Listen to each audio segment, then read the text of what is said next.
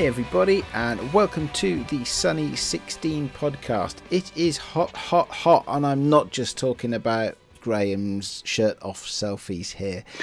Um, it is genuinely like meteorologically hot, and uh, I can say that that is true the night that we are recording this week across the whole breadth of the United Kingdom because, well, the whole breadth of England anyway, and the length of it, because we've got good representation geographically today. Um, uh, see, and as you can already tell, uh, the sun has gone to my head, and uh, I'm talking gibberish, even more so than usual. But we'll should we start the show? Let's start the Do you show. want to start the show again? Let's start Do the show. No, start no, no, Age? no. Carry on. I was No, enjoying no, it. that was fine. That was fine. I'm just trying to, uh, to, to, to, yeah. Okay, let's just go with it, shall we? Let's just roll. It's, it's a hot summer night, you know, and uh, we can just, yeah, we can just talk. We can chat. We can chat. Well, okay. So, Rach, let's let's hear from you first. How you doing? I'm okay. I was just having a quick swig of water because I've had to shut the window and shut the door and switch off the fan and everything, obviously because we're recording. And I'm upstairs in a in an old Victorian house and there's like no air anywhere, so uh, th- I can already feel the heat going to. to kind Okay. of like So, my head as anything well. you want to say, make sure you say it in the next twenty minutes, then before you fall over. Before we flag, yes, absolutely, will do. I, I, I don't envy you actually. I'm, I'm fortunate enough. I, I've got a door open beside me, so if you hear sounds of like you know birds nesting, not nesting, what do they do at night? I don't know. Anyway, making Fruit. noises. Yes, uh, then that'll be because I've got the door open. Um, and well, let, let's hear from our um, Midlands correspondent Graham. How are you doing there, buddy? I am not in the Midlands. This is Oxfordshire. This is far, far too sophisticated and civilized to be considered part of the Midlands. No offense to the most of my family that comes from the Midlands. Um, I am not doing too bad, thanks. Well, no, full offense to you. You're from the wrong side. You're from the rough side of the Midlands. Um, I have uh, spent a fun day. Uh, I've spent all my fun days out in this lovely, lovely sun.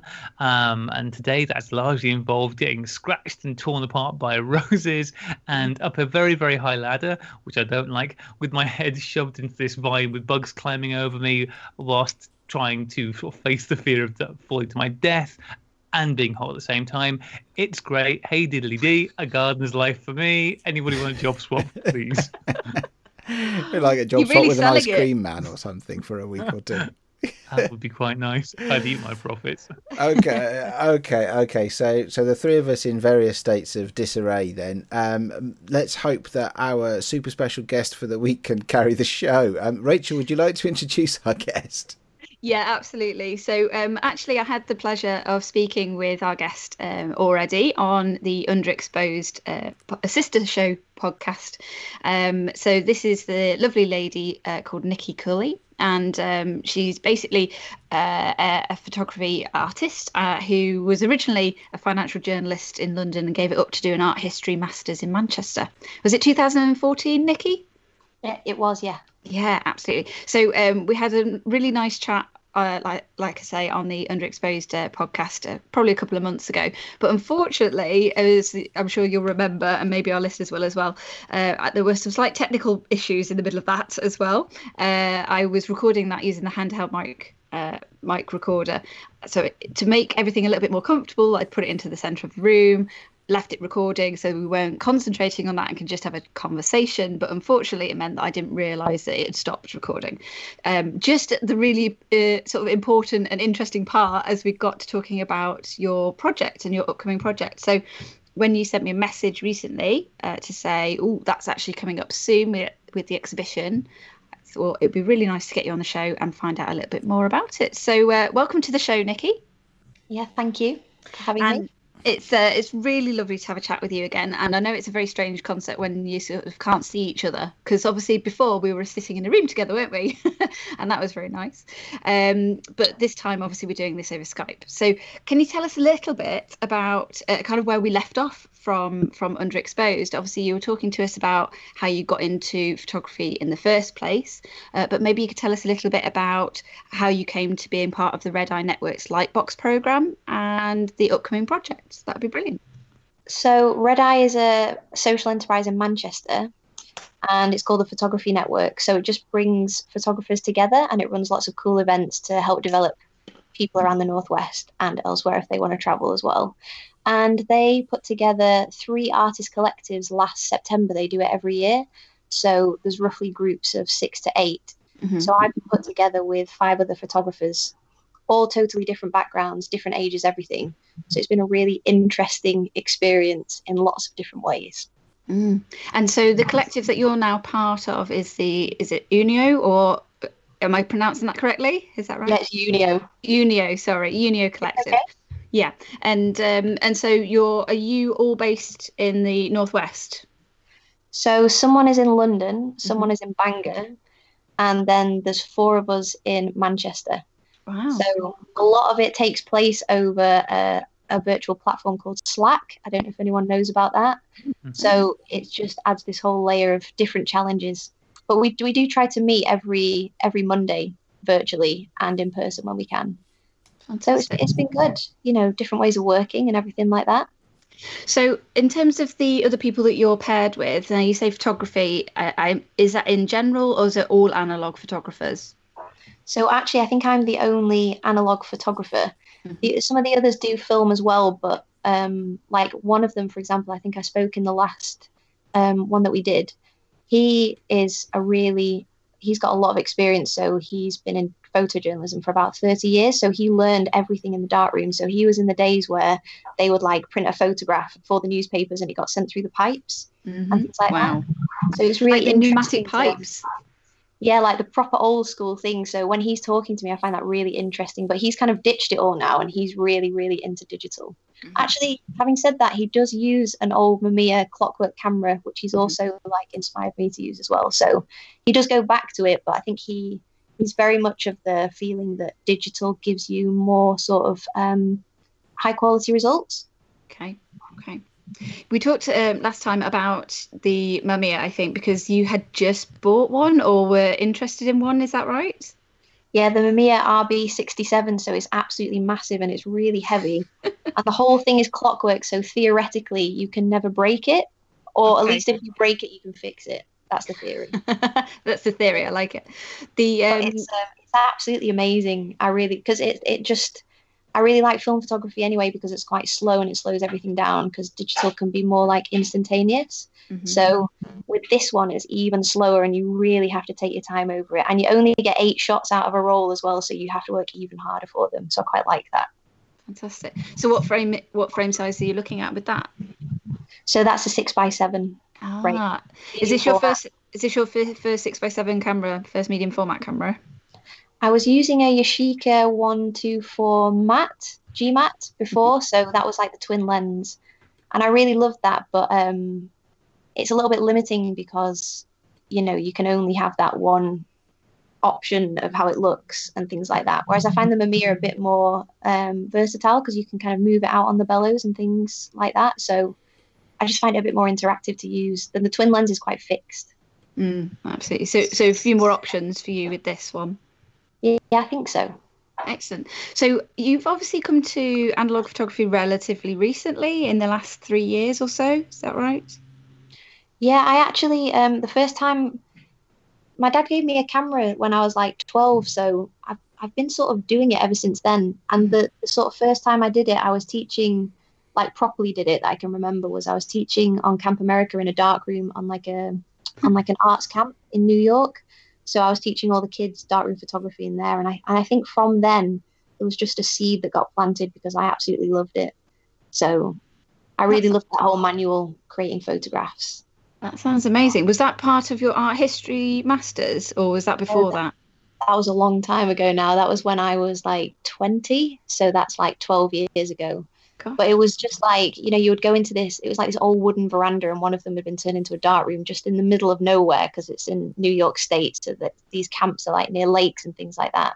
And the kids would just go in and, and they would do all their photographs, and you'd spend so long in the dark and doing the trays. And then they'd like run out onto the veranda, and it was so hot, and they'd just sit there on the veranda looking at them, waiting for them to dry in the sun and things like that. So I really nice memories from then of That making sounds- photographs. Yeah, that sounds fantastic. How did you end up getting a job like that? Because that's it's quite interesting. I, I always think to to see how how sort of like this winding path takes us all in in various different ways, and and you suddenly end up in a situation and think, how on earth did I end up here? Yeah, because I feel like without you realizing it, something in you takes you to those situations. Mhm. Because when you look back, it always tends to follow the same sort of path, if that makes any sense. Mhm. So even back then, I must have been interested in it because I, I didn't even really know how to use a dark room. So to end up there teaching kids, you know, I must have said something right, and then it worked out, so it was fine. But yeah. Fantastic. So you've been doing it obviously for quite a while, but um, this uh, being part of the Unio uh, collective is that the first kind of collective you've been part of? it's the first collective I've been, I've been part of, and it's it's the first time, to be honest, that I've made sort of proper work for an exhibition or to a set theme. Mhm. So for me, it's like a first of everything, like as an artist and everything, you know. So so it's kind of been it's been really nice to to kind of do it all in one go. It's been quite intense, Mm. but I've learned quite a lot so far. What kinds of things have been most surprising to you? Do you think? Uh, with the photography, Mm, yeah. with the photography, for me, it's been, I feel like I come up against this a lot where with photography, especially now because there's a lot of digital um, printers and they're absolutely amazing. And some of the digital photographs you, you see that have been taken with really superb digital cameras, you know, they're absolutely amazing. And I, I just never want to take anything away from that. I just feel like sometimes I'll make a photograph in the darkroom and, it, and it's taken me days to make it and, it. and it just looks so far away from perfect. You know, where you've left a bit of Mhm. dust on the lens and it's made a little white spot. And when people look at the photograph, they start like trying to brush it off and things like that. But That's I the just- only bloody thing you can see is that one little spot of dust, and it's like, oh my god. and you see spot. it forever, forever. But um, but then there's there's something else in it for me. So the the project I've been working on this time was very much looking at things and photographing like items and, and objects. So I like the idea that you know I made things in the photographs. You know I like that I can hold them at the end and ha- and have something to show Mm. for it. Mhm. So I, I feel a bit like putting all my work up in this exhibition coming up is a little bit nerve wracking because I know that they just don't look perfect and they don't look like what people might expect photographs to look like. So that's always a bit of a funny one to to try and navigate. I found that quite difficult. Mm. Yeah, so the actual um, program itself, the Lightbox program, uh, that was something that you applied for, isn't it? How, did you come across that, and and how did that kind of come about in the first place? I think I was part of their newsletter because if you're in Manchester and you're a photographer, it's just like you're probably going to be part of the Red Eye because they're really, really great. Some of the stuff that they do, and they're really well connected in the Northwest photography wise as well. So there's always like lots of opportunities. Mm-hmm. and they just um I'd seen it the lightbox thing and I'd had so much rejection to try and get my photographs like seen and also commissions that I'd applied for over the course of about a year that I just sort of didn't apply for it. And then on the last day I thought oh you know what? I'll just I'll just put it in and see what happens. And then I ended up getting a place which I was really really chuffed about. And that was all based on the photographs you submitted. So I you know I couldn't have had more of a boost to my confidence with that as a starting point Fantastic. So you were talking about how, as part of that, obviously you've now got an upcoming exhibition, and that is um, a part of the Liverpool Biennial. Is that correct? It's the Liverpool Biennial Fringe, so it's called Independents Biennial, and it's run by Art in Liverpool, which is the arts listing publication, and it's in partnership with the Liverpool Biennial. I just have to kind of confirm that it's not actually Liverpool Biennial because they Sure. have their own separate brand. Okay, yeah. So it's the the fringe event to that, um, and uh, presumably also happening every two years if it's the, uh, the fringe bonus. Um, and so this is um, so this is an exhibition that you're going to be part of as as part of the Unio Unio Collective. Um, tell us a little bit about what it is that you've been working on, because I think that was the point where. Uh, unfortunately, the recording kind of like just started to cut out, or we, we ended up losing you there uh, just as we were getting to the point that we were talking about the exhibition. And I know at that time as well, uh, you were kind of like, oh, we've got things that are going to be happening, but I haven't really gathered my ideas together about what it is I want to do. So, um, can you tell us a little bit about the start of that process and where you're at now with it? Yeah, I think when we last spoke, I think I think a lot of things like weren't happening very well actually. I don't think I'd started printing. I didn't really know where I was going with it and I think we just got rejected from funding as well. Is that It right? That day, yeah, I believe uh, I remember you coming in and saying, "Yes, so we've applied for this funding and we've just had the rejection letter today." So uh, it, at that point, it all felt a little bit, "Oh gosh, what's the next step from here?" So um, tell us about what happened after you left, if you like. So about um, we resubmitted for Arts Council funding, Mhm. and um, about four weeks ago we we were granted quite a large grant for it. So it totally turned everything around, and it was amazing. But also after the initial euphoria died down, where we were all like sharing pictures of our like alcoholic beverages on our online platform, we just realized that we had four weeks to now do like a lot of work because this funding has obviously created a lot of more opportunities for us to do things like zines and stuff like that. So we've kind of just been in that for the last four weeks, and um, it's it's been really great. It's just um, it's just all backed up a little bit, but hopefully it's all going to come together. I'm hopeful. And for my project, I finished my prints last week, Mhm. so I've sent them off to get framed, and I think I think I've got something I'm happy with. But I think um, last time I didn't really know where I was going, and now I decided to. Basically, one of the photographs I took was. Um, should I describe the project? I Yes, please. That would be really nice. I'd like to hear that. So it's called Things Outlast Us. And I basically found some old postcards in an old junk shop in Liverpool. And I traced them backwards and I found the family who used to live at this property that they'd all been sent to. And sadly, the recipients, this um, husband and wife, had died, but I managed to locate their son, who um, who I met, and he was really interested in the project I was hoping to do. And we met in a coffee shop, and he brought in all these old photographs of his parents, and he told me all these stories about them. And then he told me about all these amazing things that he'd kept to remember them. So, like um, old books and letters and photograph frames, and there's like cups from when his dad was a chairman at the golf club and things like that. So, um, so he lent me all these things, and I've just been photographing them as like a still life project. Mm-hmm. It was about getting to know these two people who I never met through the memories attached to these things that he told me about. So what I decided to do was one of the photographs I've taken is like an open page of one of the diaries that his dad used to keep. And I've blown it up into a massive blue back. So it's going to be like three meters wide by 2.4 meters tall. And the whole diary page is going to fill the wall. So that's going to be my backdrop for the other prints that are going to sit on the top of it. Wow. That's So is, amazing. uh, yeah. So, I, so I've definitely moved on from the last time we spoke, where I think I was just generally insecure about what the hell I was doing. You'd mentioned um, that you were, I mean, it's just fascinating, isn't it, really, when you think actually these are all just, this whole project has come from a random look through, uh, you know, a box at the junk shop where you found this this bunch of postcards. Or what was what was it that appealed to you about those in particular? I first went into this junk shop when I was at uni there, which in Liverpool, which was about ten years ago. And there's there's just something about like because obviously they're just it's just in a little box near the door because they're kind of like the last remnants of house clearances and all the other big stuff that they're they're selling in there.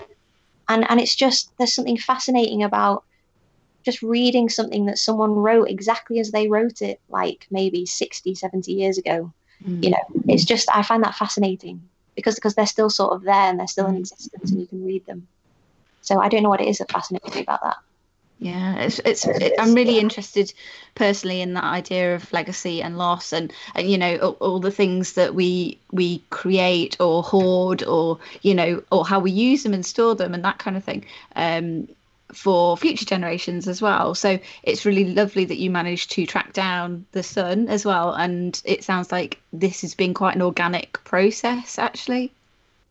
yeah it's been really it's been really fascinating and actually once i got the collection of things because i had to go down and to his house. He lives in southend now so i went all the way down there to pick them all up. And once i got them home and i put them all in my drawers and stuff there was just this moment where like i was just on my own and it was all really quiet and i looked at them and actually it was just a really sad project and i hadn't really realized that until i until i sort of got to that point with it. It's actually mm. a lot about loss and collecting things to remember people and how like things especially that you keep they, they just hold so many stories you know like photographs essentially photographs Mm. are kind of like things aren't they a lot of the time? Yeah, um, analog prints, absolutely, are objects, tangible objects that you hold in your hand, and you know can put under your pillow or put in a locket, or you know carry around with you, and um, like the physicality of of of printing and um, photography in general, I think is is quite powerful. Um, so so am I right? Is what you're doing then, Nikki, with these objects, is that you're setting them up into still lives and then taking images of those? Yeah, I set them up um, with the help of the, the other collective member that I was talking about who has all the experience. I'd never done a still life before, and to be honest, I really struggled with it, and my, my negatives were very questionable. Mm. So I had all these really overlit um, things in the in the negatives, but he he showed me how to, you know, the pop up backgrounds, the black mm-hmm. ones. Yeah. He showed me how to put that up and how to move it far away from the objects and the sort of apertures to use so that the background wasn't, you know, flaws on the backdrop weren't in the photograph and things like that.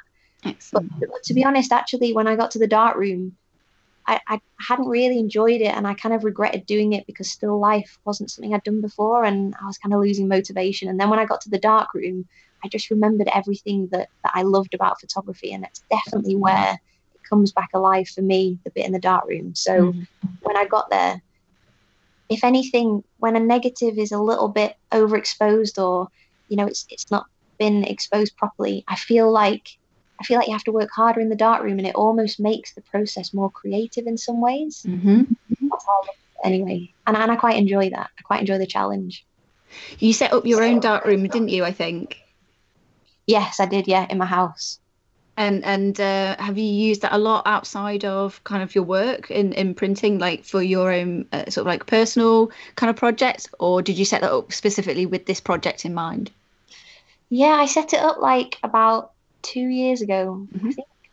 Yeah, two years ago. After it was after that art history masters where I had a bit of a change of direction career wise and Not kidding, from a financial journalist in London. But to, the thing uh, is, when I was a financial journalist in London, a lot of the time I was thinking, how did I get here? And that wasn't a path that when I look back on, I now, I, I still don't understand how I ended up there. I mean, it was fun and it was a great experience, but photography and the more creative stuff is definitely more me than that ever was. mm, yeah. So uh, you've sort of found your way back to it, I guess, and in a way.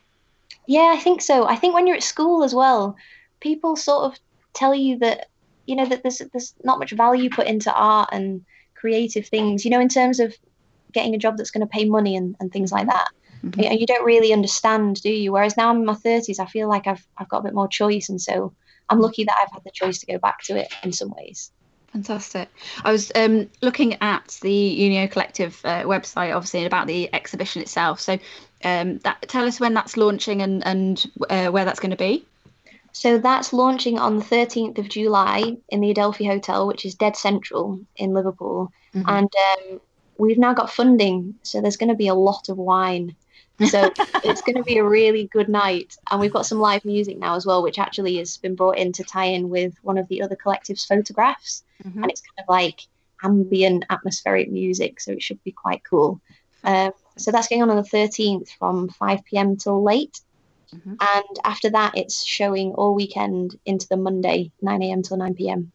Fantastic. Because unfortunately, you were very you very kindly said if uh, if we wanted an invite that I could come down to see it, and I was so excited about that. But unfortunately, I'm not going to be around that day. So it's great to know that it'll be on over the weekend. Is it only on over the weekend, or will it be continuing or moving to a new home after that? Well, actually, after that, what also happened recently, which was quite cool, was the Independents Biennial, um, which is the fringe for the Liverpool Biennial. Mhm. Um, they we applied for like a, a reshowing of it, and they've taken over the massive empty George Henry Lee's department building, which is um, which used to be a massive department store. Mhm. And they've given us and another collective from Red Eye called Disparity Collective. They're really cool as well, so I'll just mention them. Um, they've given us the whole of the top floor, and it will be a place where not only we're going to reshow the, these exhibitions that we're already showing at the Adelphi, but it will be like a developing space over four months. So I think I'm going to take my dark room there, and we're going to do like workshops and events and get other artists in, and really just make a really cool use of that space. That sounds awesome. And that, that And- will run till October. So Uh, That sorry, say that again for me, Nikki. Sorry. that will run till October. Oh, wonderful. So a long time. That's brilliant, isn't it? So it's been a real sort of like turnaround of, of fortunes, hasn't it, from the last time we spoke, actually? Um, There's less insecurity. so, well, that's great. I mean, it's great, great to see. You know, actually, it's sort of a phoenix rising from the flames, almost, isn't it? You know, you were kind of like, okay, we've got this fantastic project and this great collective, and we're all working together and learning from each other. And then finding out that you didn't get that funding was obviously, I imagine, quite a quite a blow. At the time. Um, uh, but you know, you you guys have sort of rallied and uh, and come back stronger with this with this exhibition. So that's that's amazing. And uh, yeah, congrats on that. That's brilliant news. Um, so so what what after this? If you've got your Friday the thirteenth ex- exhibition launch, and then you've got your your four months doing um, work with. Did you say it was the Disparity Collective that you're running this space in the department? Yes. yes. Um, what what's next for you as part of the as part of the the lightbox or the project is that running for a little bit longer or does that finish then um i think that'll be the end of the lightbox thing because it is kind of like an unofficial masters i guess so, right. so you do it for like a year and this has been the end point and everything that it turns into so when it comes to October, I, I don't really know. I, have kind of got a lot of um, similar styles to a couple of the girls in the collective. So we've been talking about doing other things and there's lot there's other festivals that we might take the exhibition to. I've I've actually started a, a new project which is my first like move into colour because one of the things that's happened on this lightbox experience is that I've realised that actually getting Photoshop and still working in negatives but maybe working in colour and, and not using darkrooms sometimes might be quite interesting for me to do as well. Mm, so new challenges then coming up. Amazing maybe. maybe it's, hard, it's, hard, to let it go because there's so much you can do with black and white. Mm-hmm. You know that you can put a lot of yourself into the prints and things like that. So so I'll have to see how that goes um, obviously uh, my, myself and and uh, Graham, we both um, print ourselves and and develop in the in the dark room and what have you. Ade doesn't do his own home developing, but we're working on him, aren't we? always, always, always, you're working. I'm a project myself, you see. you, you, sure are. Um, I, I don't know if there's any um, any other questions about the exhibition from you guys, from uh, Graham or Ade. Anything else? Yeah, actually, um, um, Nikki, obviously this exhibition um, is very much kind of it's not just photography it's the words it's you know it, it's um it's all about sort of the items that were in the first place. Is this something that you've with your art done before? Has it always been something that's been quite sort of um, multi-dimensional or is this a new thing for you um, where it's more than just the pictures? I think I think what I realized on this project was how much of yourself is in the photographs you take, even though it's of other things. I ha- hadn't really realized that before, but um, actually, for me, my dad gave me his camera, and I know everybody says that, but f- for him, and actually for me in a lot of ways, you know, when you've just had like a really noisy week, I just feel like film photography, especially, you can just, it's just like a foolproof way of, of just having really quiet moments because everything, everything slows down and you're so immersed in it. And so I think, I think there's something in that for me and sort of keeping moments and there's definitely, there's definitely my relationship with my dad in my work, I would say. I would say. I think I think in my family as well, there's been quite a lot of loss, like when I was growing up, and a lot of bereavement. So I wonder if that kind of filters through in in where I end up, you know, with the postcards to the family, and then taking the pictures of all the things. So I, I think there's a lot of myself in in the project in that way. And do you think? Because I mean, uh, it must be quite well i don't know. You you mentioned about the fact that people look on careers in the arts as being difficult because of the financial side but this is the step that you've taken. Um, how is that? Do you look at this now and go okay well i've had success with this. Do you think well maybe i should do more stuff like this? Do you think well okay now i've done this I, the next thing has to be something completely different? Um, how or, or are you in the position where you feel like you can just very much go with whatever grabs you next? Um, in terms of like, you mean making enough money to live and things like that as well? Yeah, just the real of, of this being a career rather than a hobby, which it is for, for most people. Yeah, it's quite difficult because in an ideal world, you just do it all the time and you wouldn't have to worry about the money side of things. But actually, especially when you're making art, there just there isn't really money in it unless you get to the point where people are collecting it in galleries and things, which which may realistically never happen. Um, so actually, what I've been thinking about doing, because I have had to think about this. At the minute, I work in the coffee shop at the Lowry on a zero hours contract, which is really really fun. But I think I probably I've got I'm lucky enough to have a husband, by the way, as well that that helps with this and supports me financially. So so I'm really lucky to have that. But I think what I've decided to do is next year, I think I'm gonna train to be an art therapist so I can mm-hmm. use my work and hopefully start introducing the idea of photography as an art form as well, which people don't necessarily look on yet, and and especially with the dark room because you're using your hands a lot. So I'm so I'm looking at where that could go, and that could be like a profession where I join both of them together. I think, and Yeah. quite sustainable in that way. Yeah, well, I mean, this is this is the, the ongoing thing that you're dealing with, isn't it, Rachel? Of of Yep. making your, a career Yeah. in photography a, viable thing that you can live off and, and make work. And as you, Yeah. you were saying, Nikki, just ha- making photographs isn't going to get you there unless you happen to be one of the 0. point whatever it is percent that somebody everybody wants the prints of. It's it's difficult. Uh, yeah, I think in general you have to be quite flexible. You have to be quite open and um, just generally quite inventive about how you approach things and opportunities you say yes to or opportunities you go out and seek yourself. I guess um, generally you you you know there's no sort of set pathway through this kind of murky world. It's uh, you have to make your own really. Um, and I came across a, uh, a term earlier this week, which was about being multi passionate and about using all these various different strands of your interests and your life and bringing them together uh, in a way and saying actually that's okay you know to do that that you can move from one thing to another or you can join various different passions together to create the right career for you um, and that that's also okay um, but it's just maybe a slightly more unusual and slightly more challenging route to go down Yeah, because you do amazing at that, Rachel, don't you? You do lots of creative things. I'm just a juggler a Creative juggler. a creative juggler thank you i'll need an outfit for that So, Nikki, I'm intrigued because you said that you, you looking back, you're not quite sure how you ended up as a financial journalist.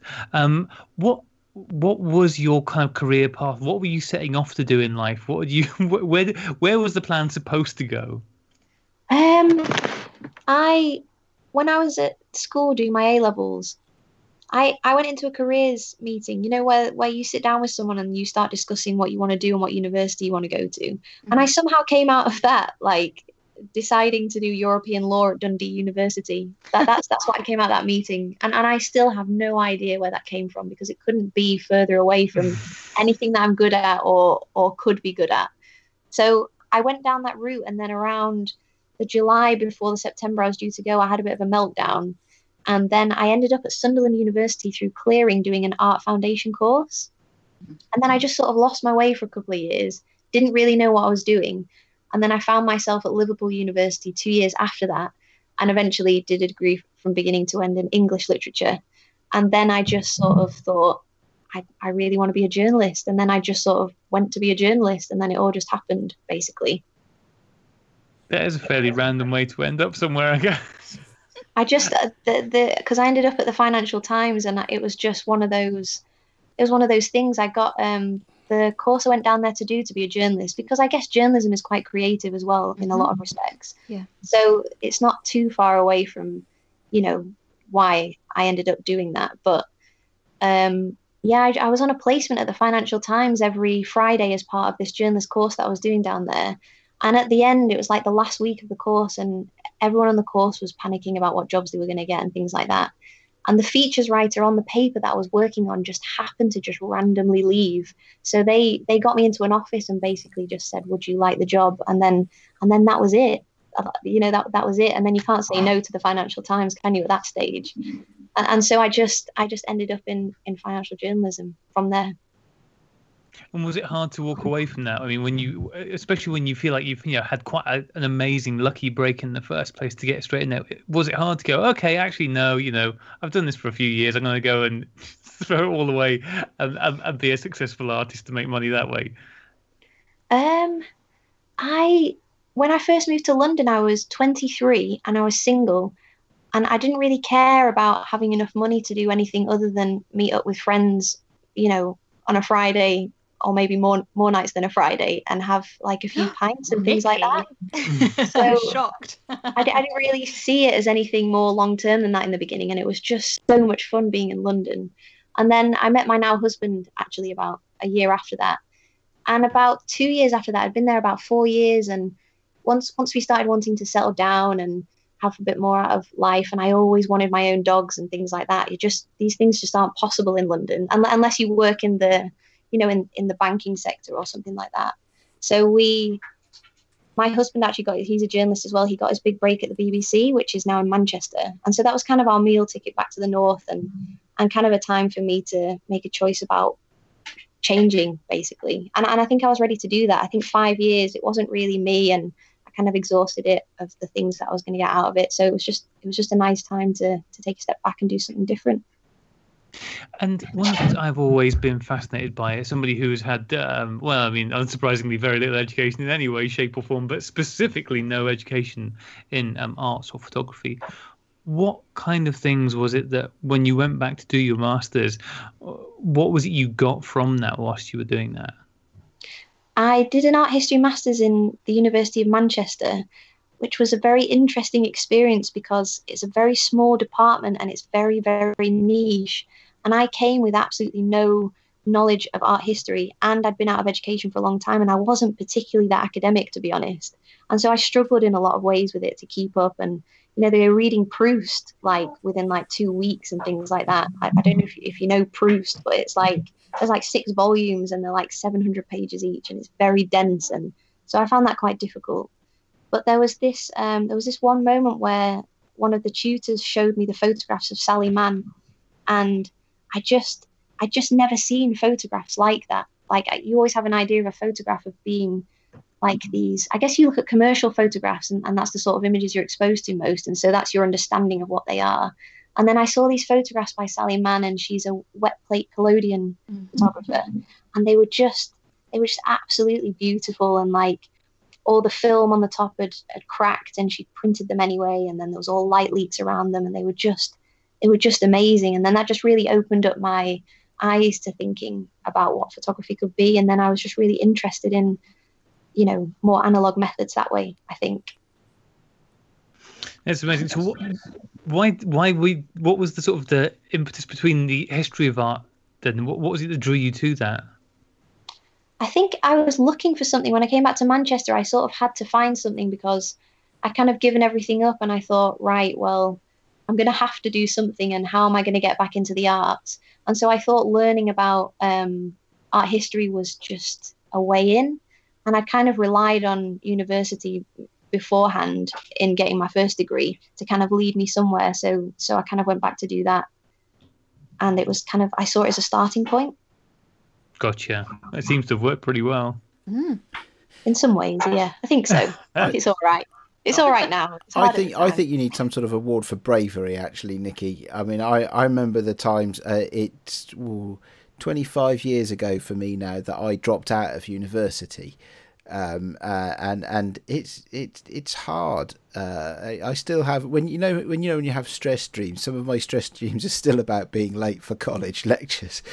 it's like twenty five really? years on. Oh, eh? oh, yeah, yeah, yeah. But it's it's. Uh, I think be that what you've done there to to, to take something that was re- that was uh, you know a lot of people, as Graham said, would be uh, would be um, very uh, find it very hard to, to leave something like that. So I think what you've done and, and following the dream is a very brave thing. So I, I'm, I'm very impressed, actually. I have to say. Oh, thanks. Yeah, it was. Um, I my husband went to Durham University, and a lot of those people tend to filter out into the big four. You know, the accountancy firms like the KPMG's and the Price Waterhouse Coopers. So they tend to have like a route from Durham University to, to their direct. And so we used to bump into them in London quite a lot. And there was this one person that we bumped into. Actually, weirdly, we bumped into him on our honeymoon up the top of a mountain in Borneo, just totally randomly. And he just, he was saying to me about he had this job which paid a lot of money and he was just saying that he absolutely hated it he absolutely hated it but he couldn't he couldn't leave it because you know his lifestyle was now built around the money and all his friends were there. And you know there's a lot of stuff that comes with a job like that. And he just said he he hated it but he'd be there probably for the next 20 25 years. And i just thought that i just didn't i didn't want to do that. And the longer i stayed in it the more you get stuck into things like that. That's so, so scary isn't it? I, I find that more scary that idea of you're you're still i mean 20 years of your life for you know it's like being in prison for 20 years isn't it like if you're in something that you absolutely hate just think gosh what you're giving up that's more scary than being brave and going and, and doing it in a way isn't it i think Gosh. Yeah, and most of the time, most of the time, nothing bad really happens when you do these things. Mm. I, I think a lot of it is like, you know, you're anxious about what might, you know, nothing bad really happens. Most of the time, you, you generally survive stuff like this, I Mhm. think. Yeah. Hmm. Interesting stuff. Food for thought. Uh, and uh, tell us again, Nikki, um, where is the exhibition and when, and uh, where should our listeners go online to see the work? So it's called Hidden Worlds, and there's going to be six photographers there. We're all doing different projects, but under that one theme called Hidden Worlds. Um, it's going to be really great. There's there's been some really amazing collaborations. Like one of them is has collaborated with um, the Liverpool poet Brian Patten, Mhm. and so he's written like a new poem specifically for this photography exhibition with him. So there's there's really cool stuff like that going on, and that's going to be showing at the Adelphi Hotel in Liverpool on the opening weekend of the biennial on the 13th of July, and it'll run till the till the 16th. Excellent. And for those that can't, for those of us that can't make it, and I can't make it, I'm afraid, uh, to see the show for real, um, is there anywhere online that you would like to point listeners to? You can have a look at our website, which is uniocollective.co.uk. Um, actually, no, it might be uniocollective.com. Try both and see what happens. Hold on, I have it literally here. It's dot Oh, .com. Nikki. Yeah. It it's wasn't very com. slick of me, that one, was it? it's fine. It's Um, Unio, which is U N I O collective.com. Yeah. And actually, Instagram's probably best. We're, we're best on there. It's um it's at unio underscore collective. So that that's a better platform, I think. It's more interactive. Okay, brilliant. Well, really, really good luck with it. I hope uh, the exhibition goes uh, brilliantly for you all, um, and uh, you know, it'd be great to uh, to to find out from you afterwards as well how it went. So please stay in touch. Yeah, thanks very much. I really enjoyed it. This this has been much less anxiety inducing than the last one. I think I'm breaking into it. it does take a while. It does. Yeah. If, if, if you want to really hear something painful, go back and listen to the first couple that me and Graham did together. that, I that know was, you're laughing, but I might do that.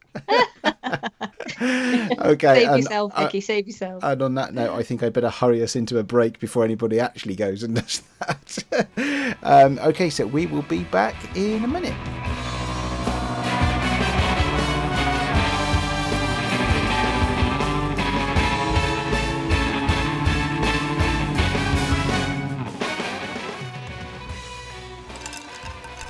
Round two. And we're back. How is everybody after that little break? Uh, now we finished uh, discussing and tearing apart fairy tales. all good, all good. We, we, we come to the conclusion that Pinocchio is a bit of a dick, and we're moving on from there. yes, dear, list, dear listeners, sometimes our, our, our tangential conversations during the breaks are even more tangential than they are during the recording sessions. So there we go. There's a bit of fun. Anyway, back try and claw our way back to the show. Rach, what have you been up to this week? So uh, yeah, this week's been another pretty busy week for me. Uh, to be honest, I uh, went and finished off the rest of Arts Week workshops that I was doing in the primary school, and uh, put together two big frames for each of the classes. So they've now got a whole extra wall of artwork to go up, which is which is great. And I was obviously super lucky with the sun being out so so much over the over the week. So that was lovely actually. To it's chaotic but a lot of fun doing that. And the Birmingham project that I started, gosh, back in November, they finally got it uh, got it finished and and uh, printed and um, framed and what have you.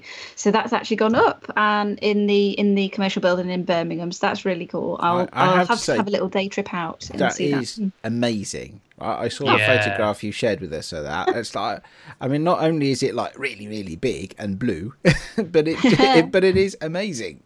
Yeah, Oh, it's that's nice. properly brilliant. I, I, I really hope that at some point um, we'll have to arrange a, a get together because I, I really want to go and see it in the paper. In the, yeah in uh, yeah. No thank you very much. That's really sweet of you to say. I was like oh it kind of looks okay i think. And i was like i'll send it over. And you were like that looks cool. So Yeah, can I see this as well? If you're Oh. going, can I come? I, I will let you know don't worry i'll let you know. Um yeah so it's uh it's on five floors there's five five different pieces that i created. I, I shot it i don't know if you know nikki i shot it on um uh, like pinhole and large format and what have you, and um, set up a little pop-up dark room on site so I could uh, pr- uh, process there basically because obviously otherwise it was going to be backwards and forwards to Liverpool and taking a load of time out. So I thought if I just set it up here, it makes sense. I can go and shoot and then go and process it and see if anything comes out because I had quite a few disasters to begin with. But I finally managed to get. Um, I probably shot about 15 frames in the end that I was happy with, uh, four by five, um, and uh, and yeah. So from them, uh, I took I, I, I, chose five final images and they are now uh, on sort of like three meters wide. You were talking about the blue backs actually. Uh, so similar kind of size, I think, like three meters oh. wide by That's about. exciting, isn't it? Anything massive is exciting. Yeah. It was the first time I've, I've actually created anything like. Can we clip big... that out? What? nothing, nothing. Sorry. Oh. just, just... Um, it was the first time I created anything as um, as big as that as a, as an artwork, if you like. So that was that was really cool to uh, to kind of go ooh, but also you know quite terrifying because if it's a mistake it's a really bloody big mistake. I'd like to know rach ashley right if that's the first time you've created an artwork that big what else have you created that was three meters across? I don't think i've ever created anything in my life that was three meters uh, across. well actually you see i said artwork but actually i have done something that is as big as that and it was kind of like night drawing. So it was when i took pinhole photos but then uh, converted them and projected them and then worked back into them with like charcoal and paint and things to create some uh, like boarding for the side of a building. So yeah, actually, uh, I just lied. I haven't. Uh, I have created something like as big as that uh, before, but but not of this type. So uh, so yeah, it was it was a whole cool experience to do that, and um, from being up on the like rooftop overlooking Birmingham and like having the pop up room on site. And then finally after all after all the time of uh, you know backwards and forwards and sorting it out and finishing it off and and yeah now sort of seeing the client sent over a few little snapshots and said oh I've just grabbed a few snap- snapshots to show you uh, how it looks. Uh, so that was that was really cool. So I'm I'm glad how did you of, how mm. did you print that size Rachel? Did someone do that for you or do you do that yeah yourself? they, they they basically wanted the final um the high res files as digital files from me. So I gave that to the client in the end, and then they went to a printers to get that printed printed up. So that's how they wanted to do it that particular occasion. Yeah. So that was a project that I did through a an artist agency in Liverpool who they, they put out various different work, um, sort of various different jobs, and say, oh, if you're interested, apply for this, obviously to their members and things.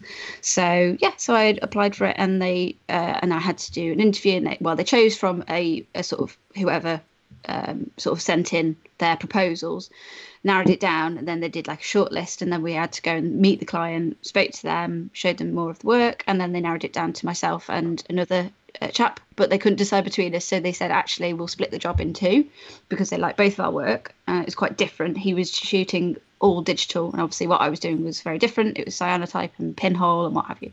So he was using he was creating some artwork for the uh, sort of like atrium area and then mine were for the five floors as you come out of the different lifts on the on the different five five floors of the building. Um, so yeah so it's kind of nice actually that we both got to sort of work on the project together but doing our own thing, if you like. So that was really cool. Have uh, seen so, his yeah. work, Rach? I haven't. I haven't had a chance yet to, to see Mark's work. So uh, I, I, haven't seen my own either. Uh, only on the little snapshots on the phone. So uh, it will be it'll be nice to go and see it in, in person at some point, hopefully soon. That'll be good. Cool. So yeah, so I've been doing workshops this week. That's gone up, and then I went to MakeFest on Saturday um, with my doing my sort of like first little soft launch for my sunprint card, make your own sunprint cards and pinhole viewer kits and things. And there's been some nice responses from that, so that's all lovely, and uh, I'm excited to see where where that goes from now. Excellent. So it's been a busy week. that's a busy. That's a busy week, but it's not just a busy week. It's the culmination of something you've worked really hard on, and and and you know got the got the results of something. So that's that's awesome. I'm I'm really I'm really chuffed for you. Thank you very much, Ade. Uh, okay, cool. Anyway, all right. So uh, Graham, top that. Hmm. uh, okay. Well, I um, bought a roll of film this week. No, I bought two rolls of film this week. So that's Ooh. pretty good. Um, yeah, I mean, I've, it's not been a great week for me in terms of photographic excitement, I'm afraid. But um, I got my camera back from um, Londinium Cameras, uh, so um, that's fantastic. So the camera I sent off because I don't know whether you guys remember, but um, a listener uh, very kindly, now I'm gonna have to, cause my memory is going to fail me horribly here. Um, a listener very kindly sent me a camera a while back um, when my uh, Yashica TLR died. Mm-hmm. Um, and that listener was because crumbs. It was a while ago now, so I'm a bad person. Uh, Chad, um, Chad Herbert, very kindly um, sent me a camera. Pretty sure that's right. Um, sorry, Chad, if it's not.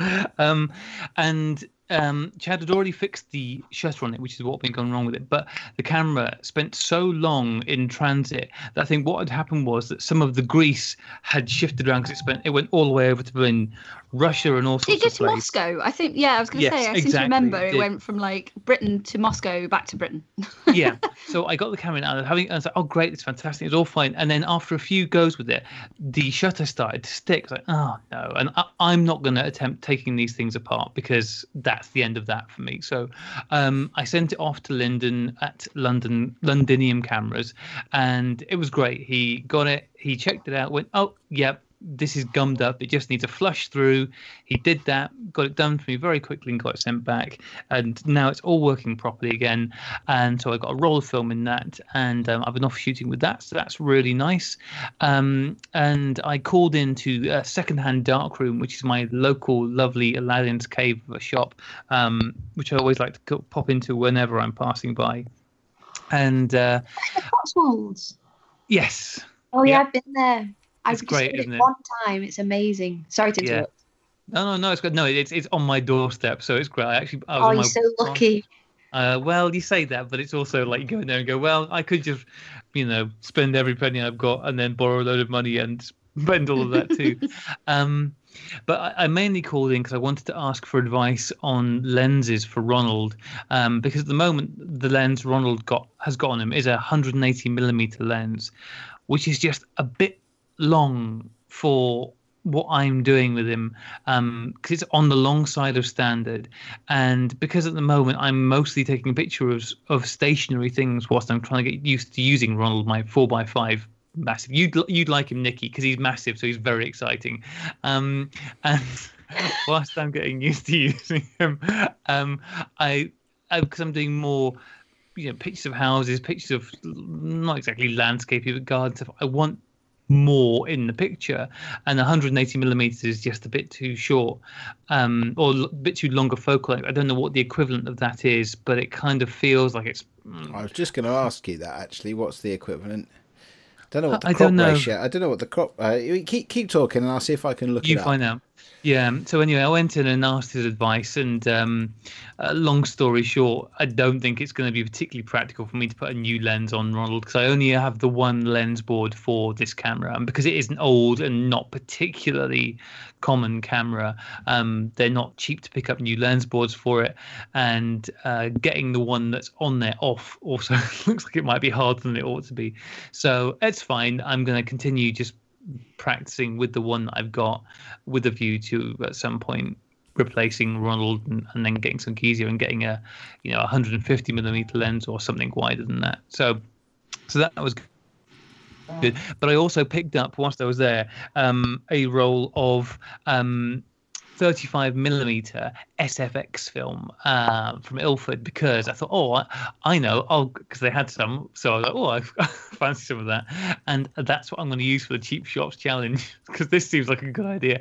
I'm not learning any lessons from the fact that so far, almost every time we've done the cheap shots challenge, I've put an inappropriate roll of film in, and I'm going to do the same thing again, and I'm going to go with um, this Ilford SFX, and then I'm going to shove an incredibly dark red filter on the front of it, and hope I, that you that know, I was gonna say, why don't you put a red filter on the front and just embrace the whole thing? I'm going to. That's absolutely what I'm going to do. Um, I've got a um, it's it was one I bought cheap on eBay, but it's kind of like was it the R72 kind of darkness level, the one with you you can't see through it. So I'm sure that'll be fine for metering and stuff like that. Um, on my point and shoot essentially camera. So yeah, that's what I'm going to give a go at. So I'm kind of one step closer to um, absolutely winning the uh, next round of the cheap shots challenge because of the fact that I'll be doing kind of faux infrared, which will definitely make it good. I've, I've I, never- I've, I have done that actually. I've done that with a red filter, uh, just on a, uh, a a roll of SFX, uh, you know, in a normal 35 mm camera and a red filter on the front. Um, I had the advantage when I did it that it was an SLR with through the lens metering, so so I didn't have to worry about calculating the the differences. But uh, I expect the filter, if you've got a filter, you find out what just take a couple of stops off or three stops off, or you know, wing it. Yeah, I mean that's absolutely what I'm going to do. So yeah, I'm quite looking forward to that. But yeah, it's always nice popping into the secondhand darkroom because um they do have some lovely stuff there, and uh, it was interesting. I, I always like also just chatting because it's they're they're really busy there, and we were talking about the um uh, it's John, I think, is the gentleman who runs the place. I get confused um, with names, obviously, which is why I forgot Chad Herbert's name for a bit. Sorry, Chad. Um, but anyway, um, and he was saying how he's been busy because it's getting towards the end of the um, uh, educational year, and so all the universities and the colleges are kind of spending the last of their budget on new darkroom equipment, and um, it's it's great to hear that darkrooms are, are all getting put back together again you know after they ditched all their stuff in favor of digital you know 10 15 years ago they're now buying it all back up again and he said the biggest problem that he's hitting is having enough of the things that they want to keep it going so um it's a it's a good good situation to be in. Well, I mean, not for him probably, but it's it's good for us to hear that there are a lot of universities and colleges are, are setting their dark rooms back up again. That is that is cool. That is cool, and that's given me long enough to look up the crop factor on a four x five camera. It's a reverse. Ah, it's a reverse crop factor. So it, it it says here on this web page I found three point four. But you see, I have to sort of divide by three point four rather than multiply. So it works out that 180 mil is about 53 mil roughly in 35 millimeter equivalent. So yeah, yeah. it is. It is. It, yeah, I can imagine that being a little bit tight for the kind of stuff you want to be doing.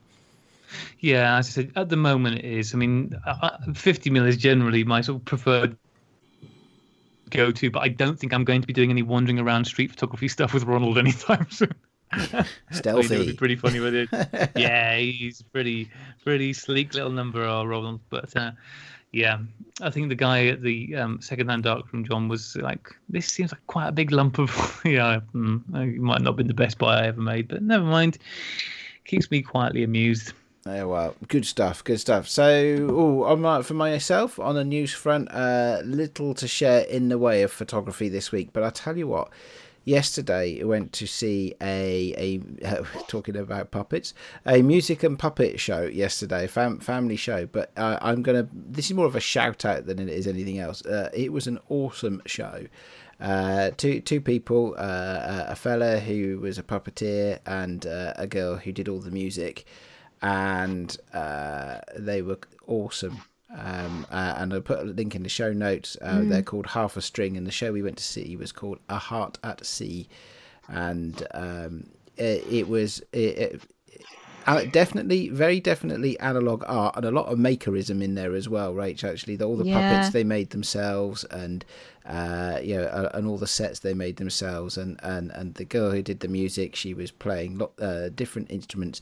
There was some some uh, technology in there as well. She was doing live looping of, of sounds and stuff like that to make the music flow with just the mm. two of them. But um, I absolutely would recommend uh, anybody to go and see that. You, you, don't need to have children, although it'll help people not to look at you weirdly. Um, but it, but you certainly don't need to have children to enjoy it. I would have enjoyed it just as it was. I think it looks absolutely beautiful. I saw the link that you sent, and uh, yeah, it's that seems right up my street. Like you say, yeah, lots of um, uh, kinetic stuff, lots of moving and makery things and puppets. Uh, I know a few puppeteers actually, and absolutely love what they do. As you say, it all feels again very analog, which is really nice. So, it does. It was really. Um, it was really. I don't know. I don't like using words like this. So it makes me feel pretentious, but it was quite organic the way they did it. Sure.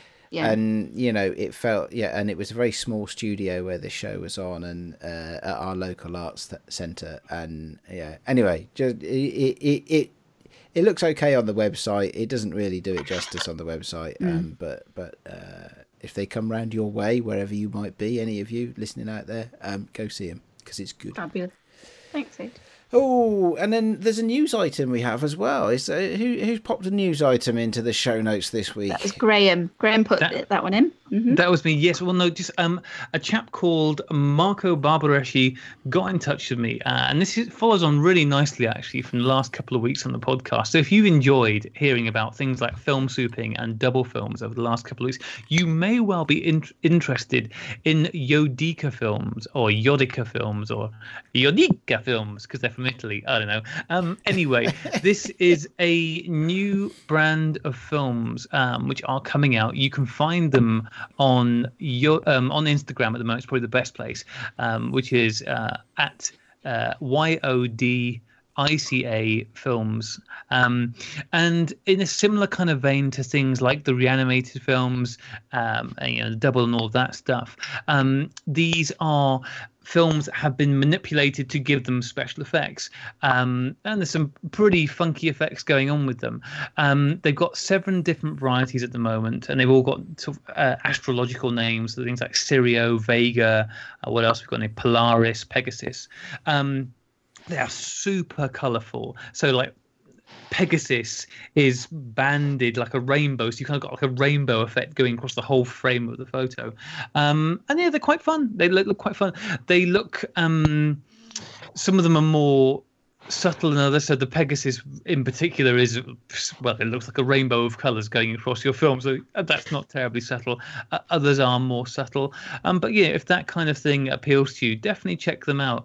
Um, they, I think all their range, they're all colour negative films and they're all 400 speed. I've got no idea what's being used as a base, but um, yeah, it could be interesting. And I think what I like about it is it looks as though the effects on all of the films are uniform. So um, you can look at film and you can kind of anticipate where on the frame the color is going to shift because the color shifts are drastic. You know, these are not subtle effects on most of these films; they're quite drastic. Um, but at least you can work with them in a predictable way. Uh, and as far as getting hold of these things, these are being launched on, you'll be unsurprised to hear, Analog Wonderland on, I think, uh, Friday the 13th, same day as your exhibition kicks off, Nikki. So, um, yeah, check it out. Like I said, if you like that kind of thing, if you're interested in stuff like um, the Reanimator, the Kono, the Dubble stuff, um, or the Revolog things, um, check out Yodica. Uh, they are a new company coming out of Italy, and um, yeah, it looks interesting. I have know nothing more about that. I have a strong suspicion that um, Kate Hook, who we spoke to last week, may well be doing videos on them soon because that seems like the kind of thing she would be doing videos on. So keep an eye out for that.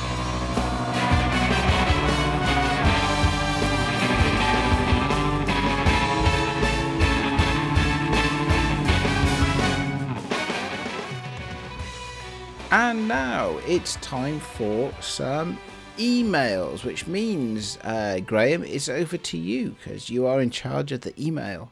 Don't, I, I am king. King don't, don't abuse the authority. Don't abuse the authority. Or the listeners. Don't abuse the listeners either. Well, tell you what, do you want to take this first one from Paul Friday then? Why are you not? Sugge- are you suggesting you can't do this without abusing our listeners? I mean, that's a known fact. Okay, all right. I'll be the grown up one then. So, hi to Paul Friday. Thank you, Paul, for sending us an email. He says, Dearest Sunbeams, attached are my entries. Oh, this is a cheap shots one then. Okay, cool. Yep. Both taken with Ted. Ah, Ted? Ted, the, the ergonomic disaster. You remember the Ricoh Mirai, which we all very much enjoyed when we were doing the cheap shots challenge. remember Uh, that thing? Yes, it's coming back now. Can Somebody pass me a bucket. Um, uh, Paul says, I am still fighting it to make a sensible exposure combinations and for the autofocus to pay attention to the scenery and not the front element of the lens. Thank goodness for Ilford Film. The grim shot is West Yorkshire.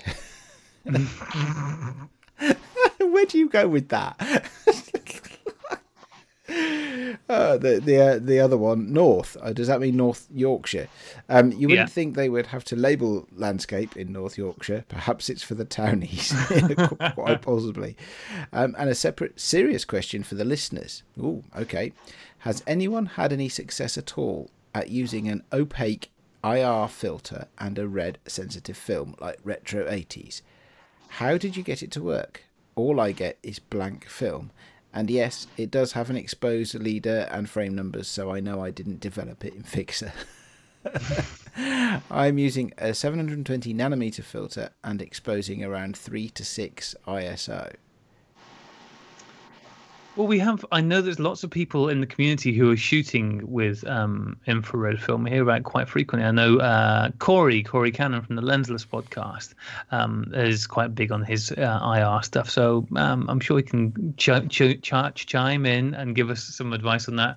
Um, and at least, Paul, you know that I'm about to delve down this same hole of stupid. So um, I'm sure it'll be fine. I'm sure it'll be absolutely fine. But no, I mean, uh, depending on what camera you're shooting it with.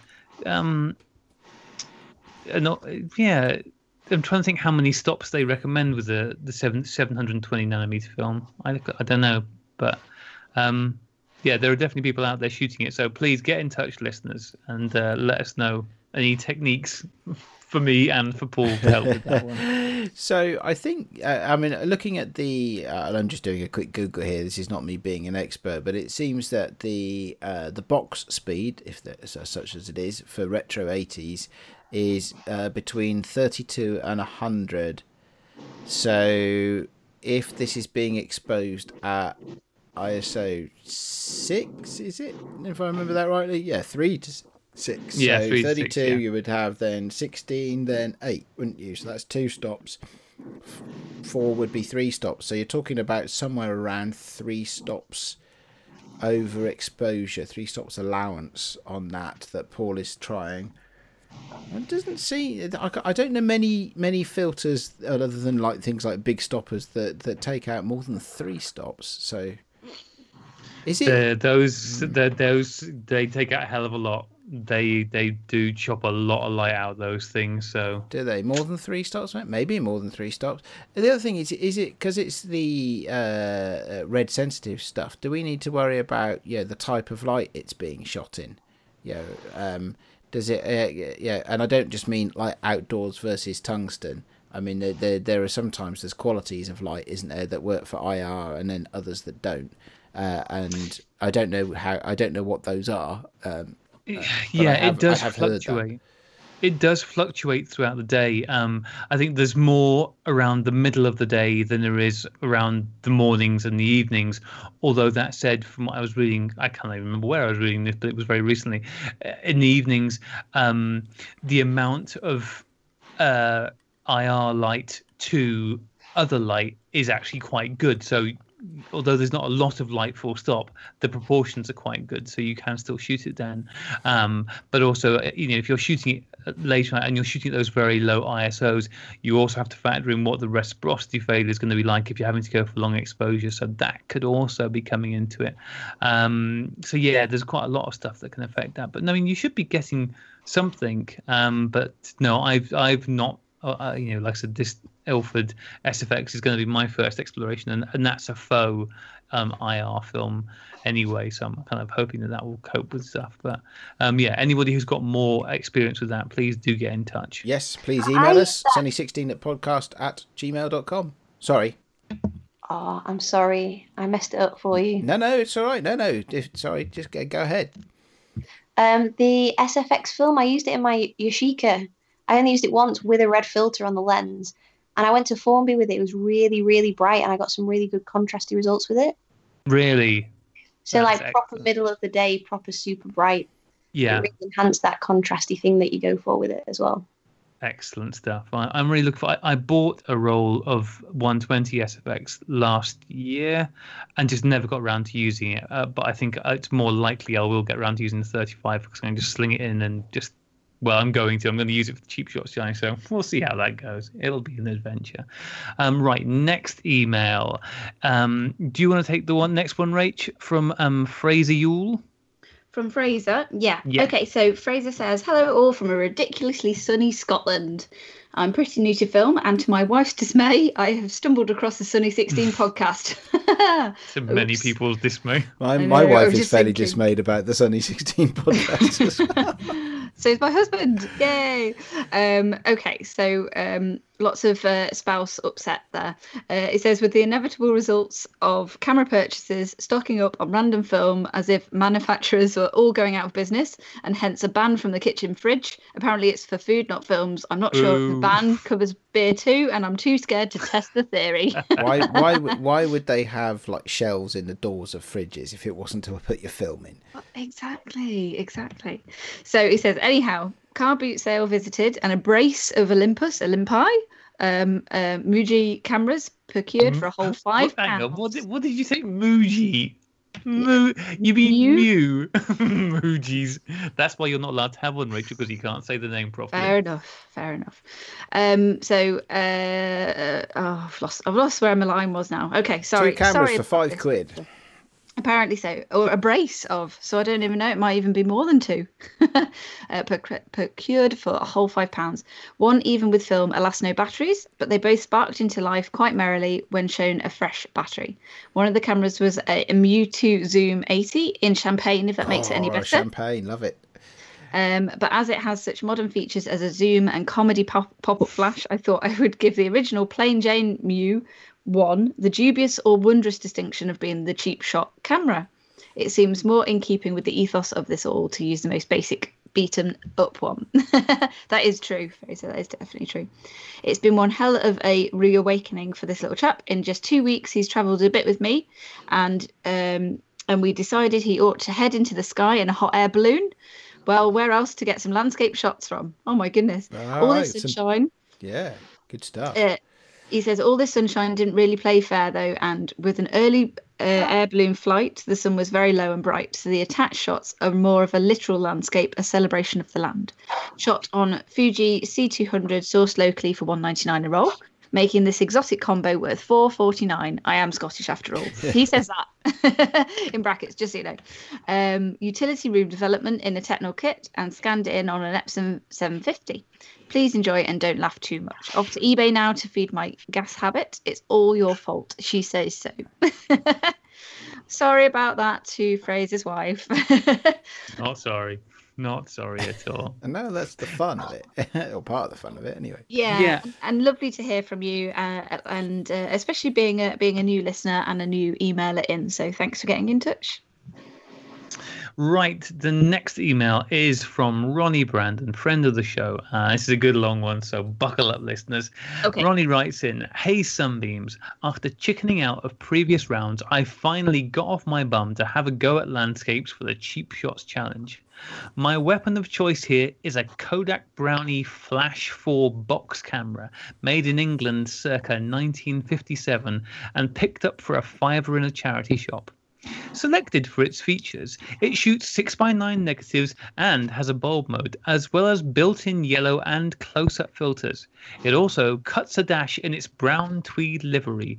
Its looks are negated by the shooting experience, unfortunately, but more of that later.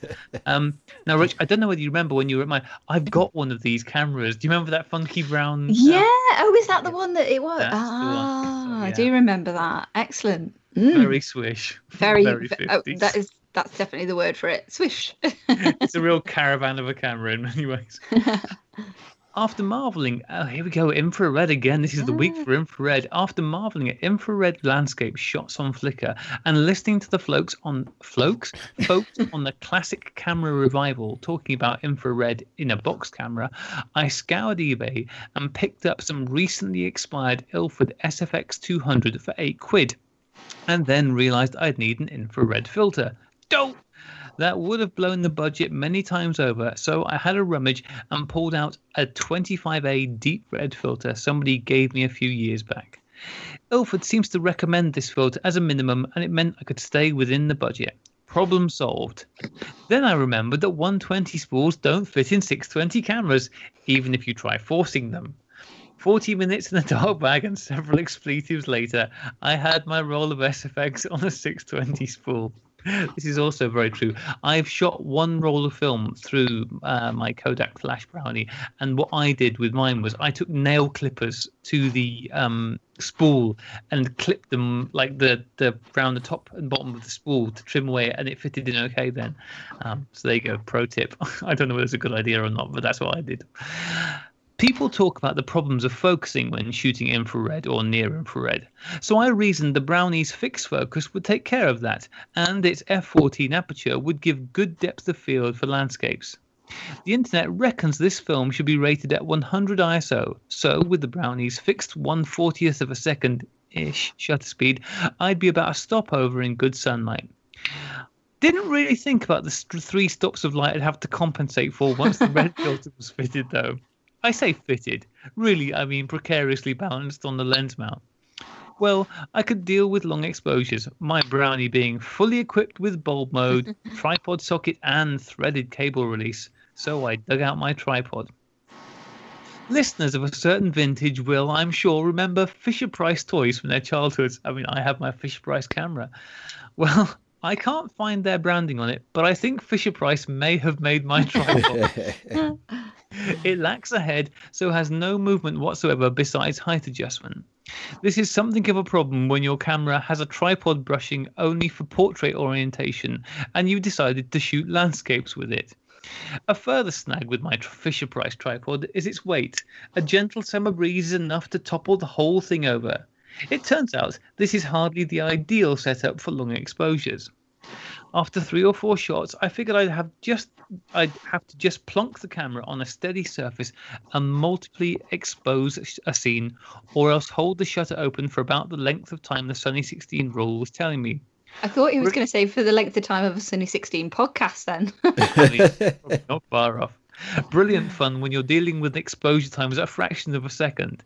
An exact science endeavor this was not, so when I finished the roll, I thought I'd try some stand development to compensate for any discrepancies in exposure.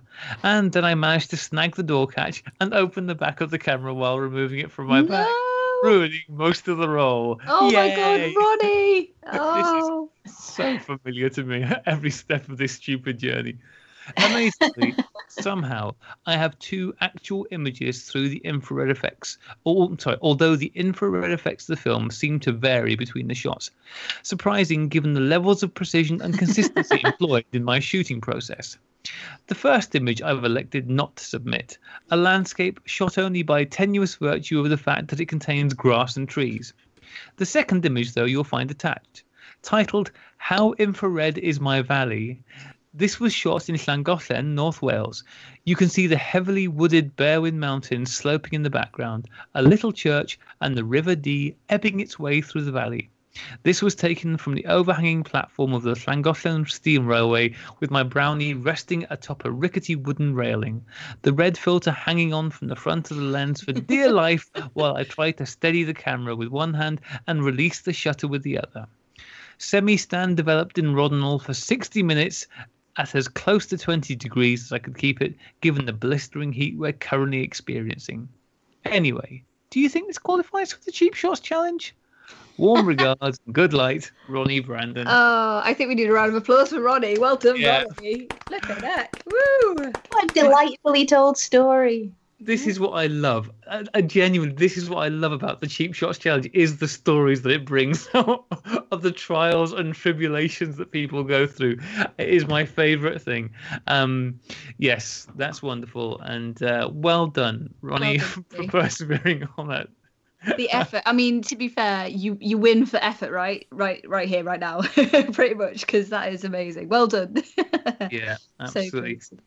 Oh. Ade, do you want to take this last one from Bruce Horn? Well, I, you know what? I don't know how Bruce could follow that story, but but but I'll, I'll, I'll attempt to do Bruce's email some justice. he says, "Hello, Sunnies. Thanks again for the wonderful podcast. It's always fun Oh. to hear you. Oh, thank you very much, Ade. I just wanted to encourage you. Uh, if you do sh- take up shooting eight millimeter movies, to by all means try out editing the actual film." Ooh, wow. Okay, we were talking about that before, weren't we? La- last week, I think it was, wasn't it? Yep. And uh, uh, okay, so I edited eight mil and sixteen mil when I was at film school in the seventies and eighties, and I must say that the physicality of actually editing on film was one of the greatest parts of the experience. That's what you were saying, isn't it, Rach? It is, yeah. Uh, I- I'll have to dig out the editor, so uh, it's here, ready to ready to roll whenever you are, Ade. ah, okay, all right. So, uh, well, there we go. Got the post production suite sorted out. Yeah, but yeah, absolutely. It's The experience of that definitely. Yeah. Okay. So Bruce goes on to say, seeing the flame, the f- oh, I can't say that too much. Seeing the frames flicker by on the editor, breaking them up into cuts and taping them back together, then watching the whole thing projected in a darkened room was magical. Oh, Rach, have you got a projector? Uh, I've got a screen. Oh, do you know what? I do actually have a. Well, I, you you were there with me when we bought this when I when I bought this screen and smuggled it into the house. You Yeah. see, yeah, this is what happens, Nikki. Um, uh, but actually, I do have a projector because it it's actually lit with an oil lamp.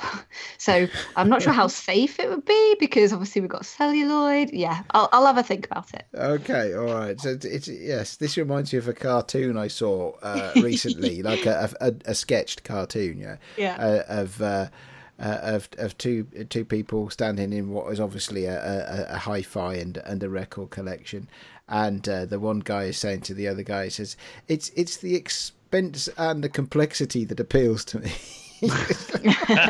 or words to that effect, anyway. Uh, but so so uh, yeah, no, okay, right. So what else do we need? Let's let's get on with uh, Bruce's email. Um, running a cut backwards and forwards through the editor multiple times, trimming off a few frames at a time until it was just perfect, is something that is just not as much fun in a digital world. Okay, I can I can believe that. Yes, for most types of filmmaking, you do need to plan things out in advance. But even with the most carefully planned movies, there are always surprises that happen during the shooting and editing. Some of those surprises turn out to be wonderful additions to the end result. And it doesn't have to be all that expensive. Oh, that's good news. You can actually tell quite a good story in three to ten minutes if you plan it out carefully. Take a look at the silent films of the Millies brothers. That's got to be the wrong pronunciation, um, and others from that time. And you'll, and I think you can see great examples of this. Just don't do what I did at the end of film school and move up to 16 mil unless you were really ready to drop some serious coinage. That can quickly get much more expensive than 8 mil. Ah, okay, I guess there's a lot more.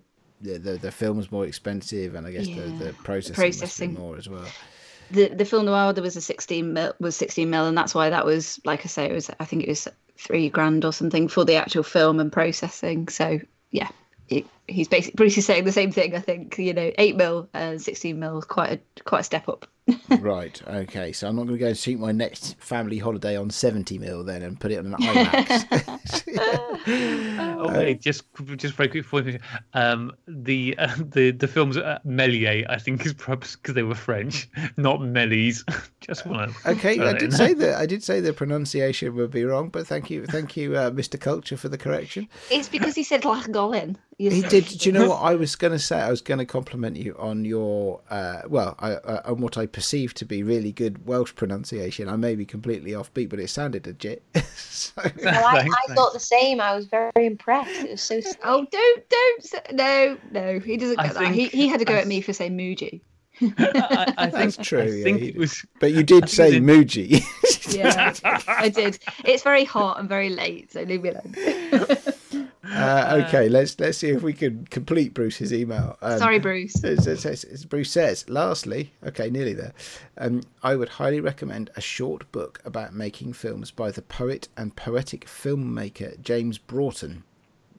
Although that could be James Broughton, depending on the pronunciation, uh, called Seeing the Light, as well as the many films of his that can be found on the internet. Cheers, Bruce Horn. Okay, excellent. Well, thank you very much. So we can um, yeah, so some stuff to think about there. I I am intrigued by this whole movie making thing. Um, uh, I, I I don't have a camera or a projector or an editing suite or any of the other or any film. It's fine. Between Graham and myself, I'm sure we can cobble something together. I think we've probably got about four different 8 mil cameras between us, haven't we? And uh, and an edit suite and all sorts of stuff. But Do yeah, any of I'm them sure we can actually just- work? Yeah, my, yeah, my Super 8 camera d- does work. I've got because I've got there's eight millimeter and the Super 8, and I think eight millimeter you the plain eight mil you don't want to deal with because I don't think you can get the film for that anymore. But Super 8 you can, and um, yeah, I'm pretty sure the Super 8 camera I've got is works. It's a Canon.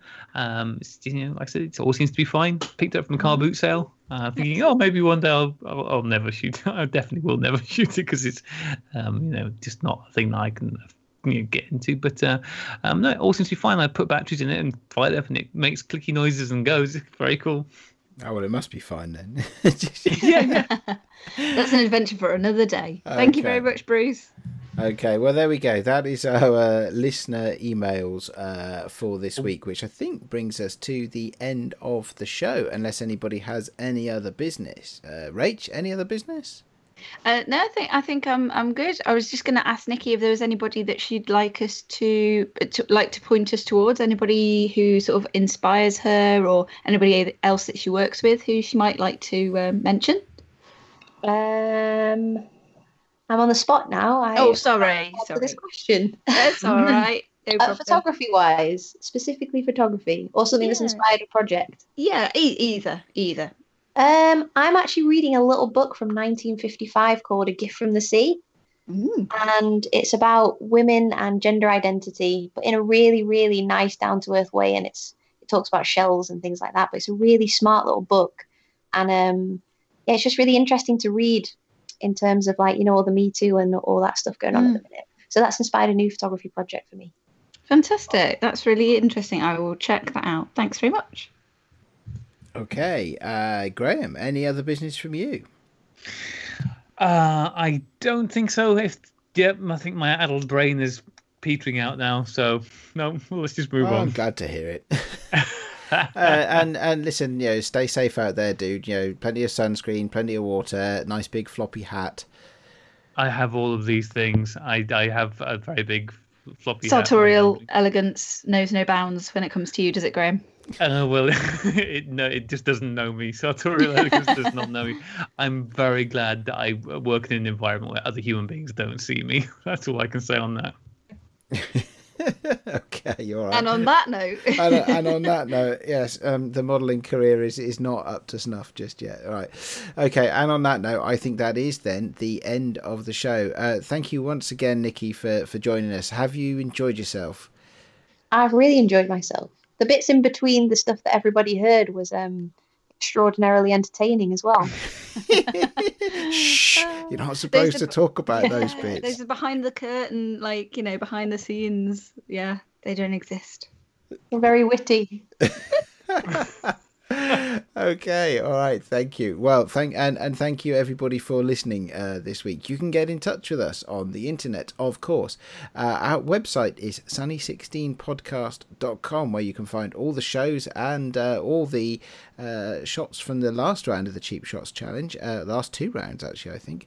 Uh, you can email us sunny16podcast at gmail.com and you can get us on the social webs sunny16 podcast on instagram twitter facebook uh, I think that's all the social webs. Has anybody made an IGTV yet?